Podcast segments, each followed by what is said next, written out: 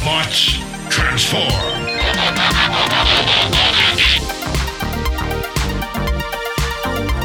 Well, hey, welcome back to the Transformers Nitpickers podcast show. I'm Paul. I'm John. And today it is episode 34 of Transformers Cybertron. It is memory. This episode was written by Kazuhiko Soma, and the last time on Transformers Cybertron, Megatron's ghost became corporeal and brought us Leo Breaker's evil twin. And in this episode, Optimus and the Autobots stop Megatron and the Decepticons from racing towards the Omega Lock, and then Megatron combines with his Leo Breaker's evil twin. Yep, they form Dark Claw mode, and when he does, he says, "I'm back and I'm better than ever." Yes. Like, we got a David K. Yes. Ah, I love it. Yeah, it's always good.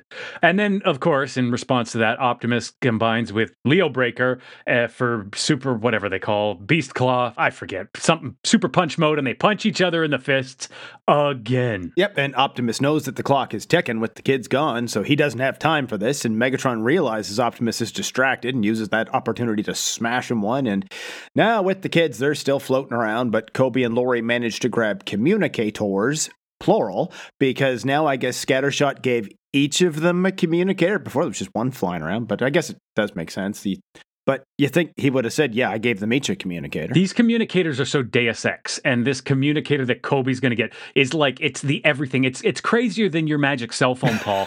But what's more It's worse than Sari's key. Yes, yes. But what's more important than any of that is that I finally found the Tool eulogy music, and it is this.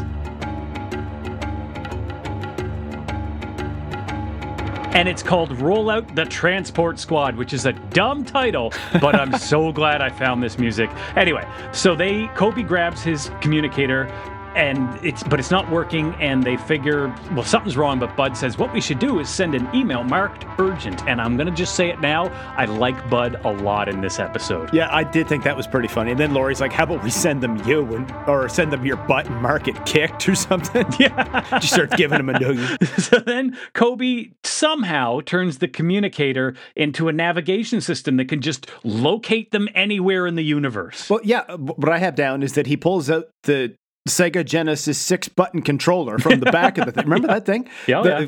You used to play Street Fighter games like that. But yeah, he pulls that thing down and activates some kind of navigation program. He says that he downloaded when they were on Cybertron, and it takes a second or two, but eventually the thing tells them they're on the Atlantis ship from before, and they're above the dark side of the moon. And Kobe figures they're kind of safe here. I don't know from what. Like, I guess the Autobot battle, but they still need to find the Minicons. Yeah, that's the first thing they need to do. And with Starscream, now with him, he's watching Optimus and Megatron fight on his screen. He's watching this from his base, I guess, and he figures, well, no matter who loses, I'm going to win. And Sideways has Jolt on a table in between them and tells him, keep quiet while I download your memories. Oh, he won't shut up. He says something about how it's all a bunch of useless data. This is going to take forever, so he's going to watch TV, except he's blocking all the communication, so there's no TV signals for him to watch. There's two things I want to point out here. One is that I think we should be calling him Coronation Starscream, because that's what he is at this point. He's still wearing the crown. Yeah, he's still got the hat on. The other thing is that Jolt, after he can't find what he wants to watch on TV, he turns on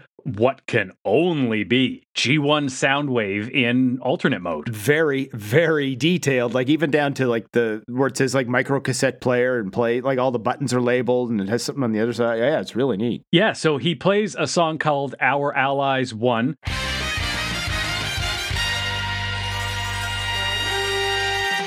And Starscream is like, I've had enough of this. He's like, you stop goofing off. So Sideways is like, and runs off to, quote, repair the ship. Yep, he just runs off. And we go to Six Speed and Reverb trying to bash down the door of the room they're in. I guess this is where Sideways put them. And Sideways is on the other side of the door fixing a panel on the floor. He tells them, like, you're not going to get out without this key right here. See this key? I'm holding up this key, this physical key. Yeah, the key that the kids will have had no idea he's holding, but that's the Deus Ex these kids get away with in this episode is insane.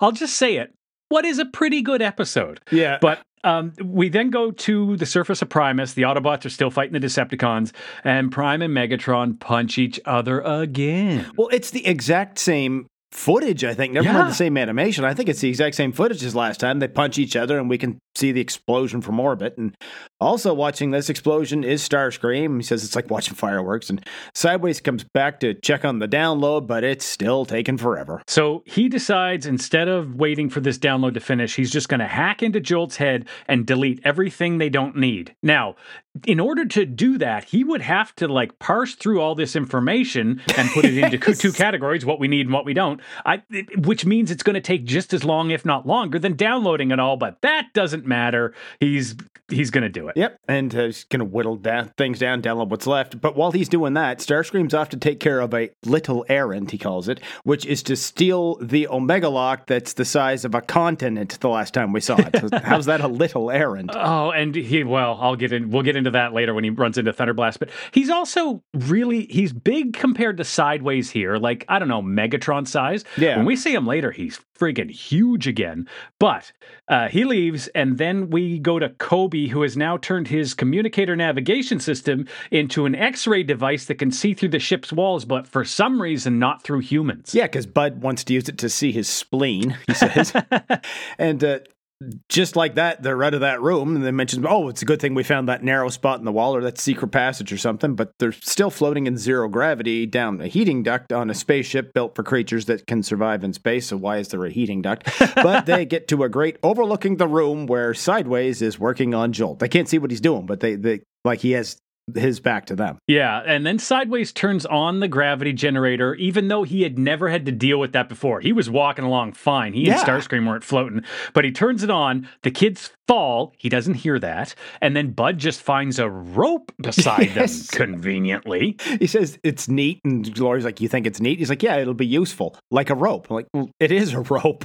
But they wondered what Sideways is up to in commercial break. Before that commercial break, though, Laurie insists that they can, quote, beat him if they have to. It's important to note she says that. I don't know how she figures they can beat them if they have to, but she says they can. But yeah, commercial break. And when we come back, Sideways tells Jolt the thing is all set to go. This is going to hurt like hell, but when it's over, at least you won't remember it. Yeah, and it takes a lot of him expositing out loud and I guess talking to Jolt, and then Jolt talks back to him. And then about 7 or 8 seconds after that, the kids go, it's Jolt. Yeah, and Kobe says something about how Jolt said they're going to take his data, and no, Jolt didn't. Sideways just said that he wouldn't remember anything, but I guess the kids figured that out. And now we start with the references. Oh, there's a lot of them. The kids make enough noise, or Jolt calls out to them. Sideways runs after them. They run away, and then suddenly they're just falling down some tube or shaft or something. Well, yeah, because like first Sideways is like, hears them talking, like, oh, fee, fi, fo, fum, you know, like the giant Jack and Beanstalk. And then Kobe's like,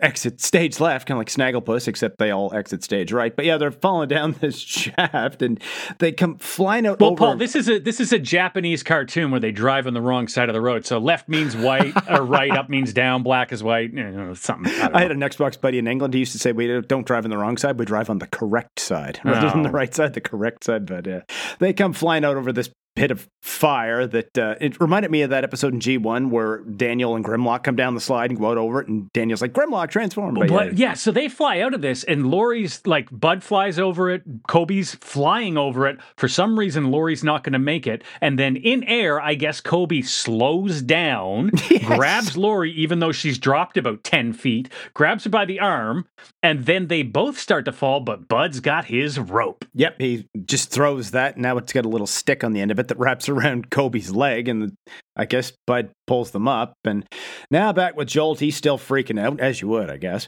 And Sideways says the tagline from Alien, like, nobody can, in space, nobody can hear you scream, or nobody can hear you whine, I think he says. And then he teleports off to deal with those meddling kids. And when he arrives, this was maybe my favorite line in the episode. He arrives, like, teleports behind them, surprises them, and he says, I don't stink, but I am silent and deadly. And then that was a good line. And the kids run from old Farthead, who Laurie insisted they could defeat if they had to. And Kobe, they hide behind a wall, and Kobe's like, next time we'll fight back, and then Sideways is right behind them. Well, yeah, they even do like the Scooby-Doo thing where they all peek around the corner, one on top of each other, and they think they gave him the slip. Like, I mean, the references are just ridiculous. But yeah, he's behind them, and he's like, all right, which one he is wants to get flattened first? And now all of a sudden Kobe's like, oh, please don't hurt me, sir, and he drops his communicator thing. Oh, it's not just a communicator thing, Paul. It's a communicator navigation device, x-ray machine, and now a holographic projector. Yeah, because it casts this hologram of Megatron that tells Sideways, all right, leave the kids alone and surrender to Optimus Prime, and I'll forgive your past misdeeds. And I'm like, what? And also stand on one foot and call you or say, I'm a pretty lady. And it's finally at that point, Sideways is like, wait a minute. Yeah, something's fishy here. And he turns and sees Kobe with the device, who says, ain't I a stinker? And then he kisses Sideways on the lips and runs off. And it's worth noting that he only sees Kobe because the other two booked it at the first chance they had and ditched Kobe. Yes. But he chases the kids, and then somehow there's just like a conveniently placed, I don't know, wire or cord there, but he trips over that, has a whole bunch of stuff. Oh, I thought it was the rope that the kids have that somehow they can pull it tight enough that he doesn't pull them along when he trips over it, but yeah, either way. Oh, you're right. I'm looking at my notes. He tripped over a cable in the control room wherever he was, but yeah, now it's Bud's rope, which has worked out pretty well for them, and like a bunch of stuff, like there's a cave-in on him, and he gets completely covered, but conveniently drops the key about 20 feet from him, and it lands unscathed, and the kids grab it. The key that they did not know he had and don't know what it does. Yeah, they grab it. But I guess they do now, because they find the room with 6 Speed and Reverb because they use his navigation hologram X-ray device. Magic cell phone. With the 6-button Genesis controller attached to it. And they follow that to get 6 Speed and Reverb and let them out. So then we go back to Starscream arriving at Primus, and he finds Thunderblast, who's like checking out her reflection in, I don't know, it looks like the solar panel of a satellite. Yeah. She just flies up from the battle, and she's complaining about how all the dirt's messing her up, and do you know how much work it is trying to look like this? And she realizes Starscream is behind her. Like, I think she sees his reflection, and he doesn't even seem to care that she's here, but she's like, oh, I'm sorry I betrayed you. And he's like, he didn't even know that. And he tells her, all right, then go get the Omega Lock, whatever, it's fine. And then it's the thing the size of Australia on Primus's back, in case you're wondering what it is. That should be simple, and here's a crowbar to help you. But no, then she's like, oh, yeah, I'll do whatever you want. Do you want fries with that? And then, which I don't know if that was a line, like, just because they're trying poorly, but they're trying to sexualize her. Was it, you know, want fries with that shake line? I don't know. But Starscream insists he has more important things to do. What the fuck is more important than getting the Omega Lock? And even if there wasn't anything more important for you to do, why would you suddenly send Thunderblast? Because in this shot, he's like 10 times her size. Yeah. He's friggin' huge compared to her. But yeah. What's she going to do? He can't. Well, as soon as he's gone, she immediately says, yeah, there's no way I'm going after that thing. It's a suicide mission. And now back on Scooby-Doo, because that's basically what we're watching. They're driving along, and Scooby says it's going to be our next right. So they take the next left, getting back to what you said earlier, I guess, Japanese show. And they drive through a wall to get to Jolt. Like, they just drive straight through, like there's a door, but they go through the wall beside the door. Yeah, and they end up in like some engine room or something, whatever it is. For some reason, probably with his magic cell phone, Kobe realizes that their Sideways must have enacted an electromagnetic shield that's blocking all transmissions. I don't know how he figures this out. Probably on the same level that Bud just found a magic rope. Yep, and Lori suggests we just smash that control panel, but Jolt thinks they can do it without property damage, but too late, because Sideways is here, and oh, he has the worst headache.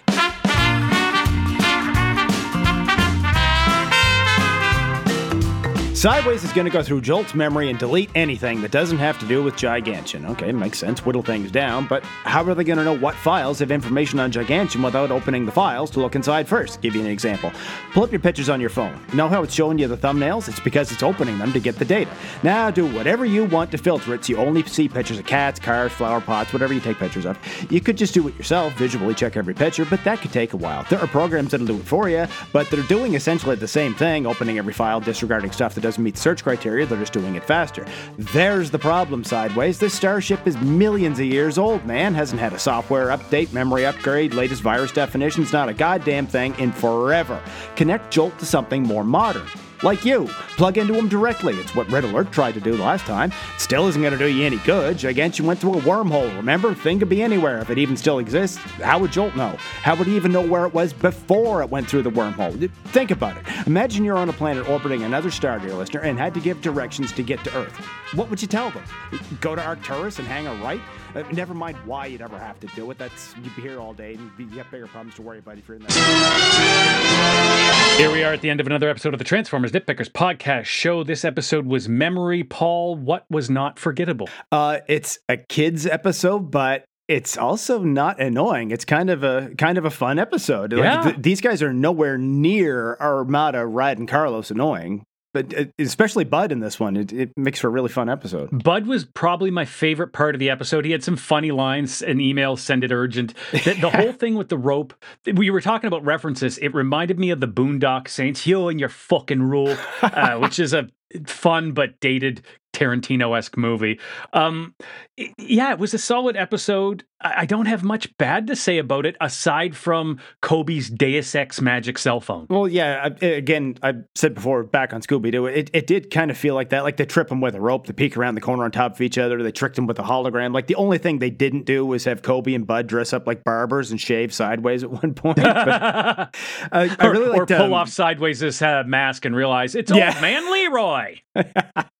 And G1 Soundwave, that was awesome, just completely out of nowhere, no setup for it at all, it's just right there. And I was thinking, wouldn't it be kind of neat if they did even just one episode, a G1 episode, like kept the same voices and everything else, same plot, but with this style of animation, like that level of detail, except they'd probably have to make it toy accurate to have the vehicles be accurate, but I don't know. I thought you kind of need to see. It would be. Although I will say G1 was often not toy accurate because of that's what I mean, the animation errors and anyway, it was a pretty good episode. Like, I would recommend it in this series thus far, especially, like you said, the fact that it's a kid episode but was still enjoyable. 2 thumbs up. Yeah. The next episode we're going to review is Escape. If you want to escape from this series and take a break, you could email the show at transformersnitpickers@gmail.com. Yeah, make sure you rate and review us on your podcast app, whatever it is you listen to us with, and tell all your friends, tell everybody you know. You can tell them that they can find old episodes of the Transformers Nitpickers podcast show at transformersnitpickers.podbean.com. And until the next episode, keep on transforming. See you later.